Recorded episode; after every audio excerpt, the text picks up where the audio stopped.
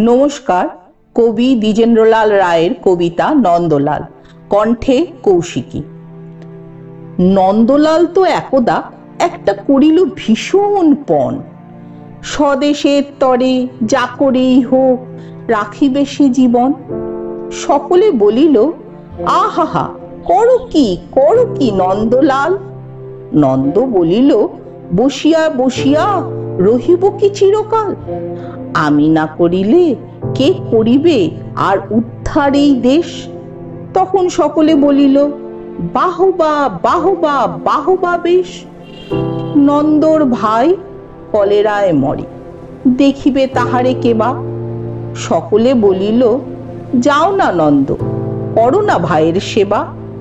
নন্দ বলিল, ভাইয়ের জন্য জীবনটা যদি দিই, না হয় দিলাম। কিন্তু অভাগা, দেশের হইবে কি?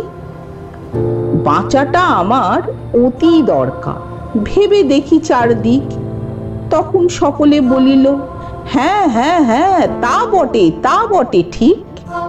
নন্দ একদা হঠাৎ একদিন কাগজ করিল বাহির। গালি দিয়ে সবে গদ্যে পদ্যে বিদ্যা করিল জাহির। পড়িল ধন্য দেশের জন্য নন্দ খাটিয়া খুন লেখে যত, তার দ্বিগুণ ঘুমায়, খায় তার দশ গুণ।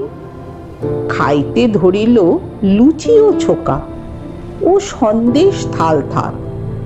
তখন সকলে বলিল, বাহবা বাহবা নন্দলাল!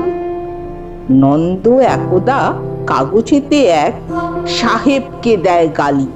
সাহেব আসিয়া গলাটি তাহার টিপিয়া ধরিল খাল।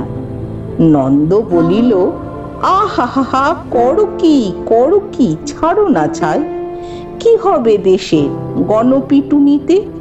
আমি যদি মারা যাই, বলো কবিঘত দিব নাক্ষত। যা বলো করিব তাহা। তখন সকলে বলিল, বাহবা বাহবা বাহবা, বাহা।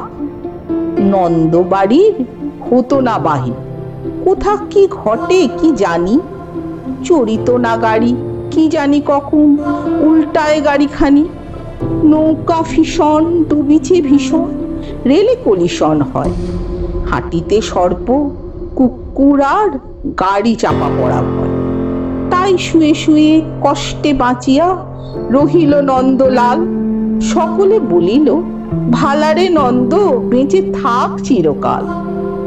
নমস্কার বন্ধুরা। আমার এই আবৃত্তিটি আপনাদের কেমন লাগল বন্ধুরা?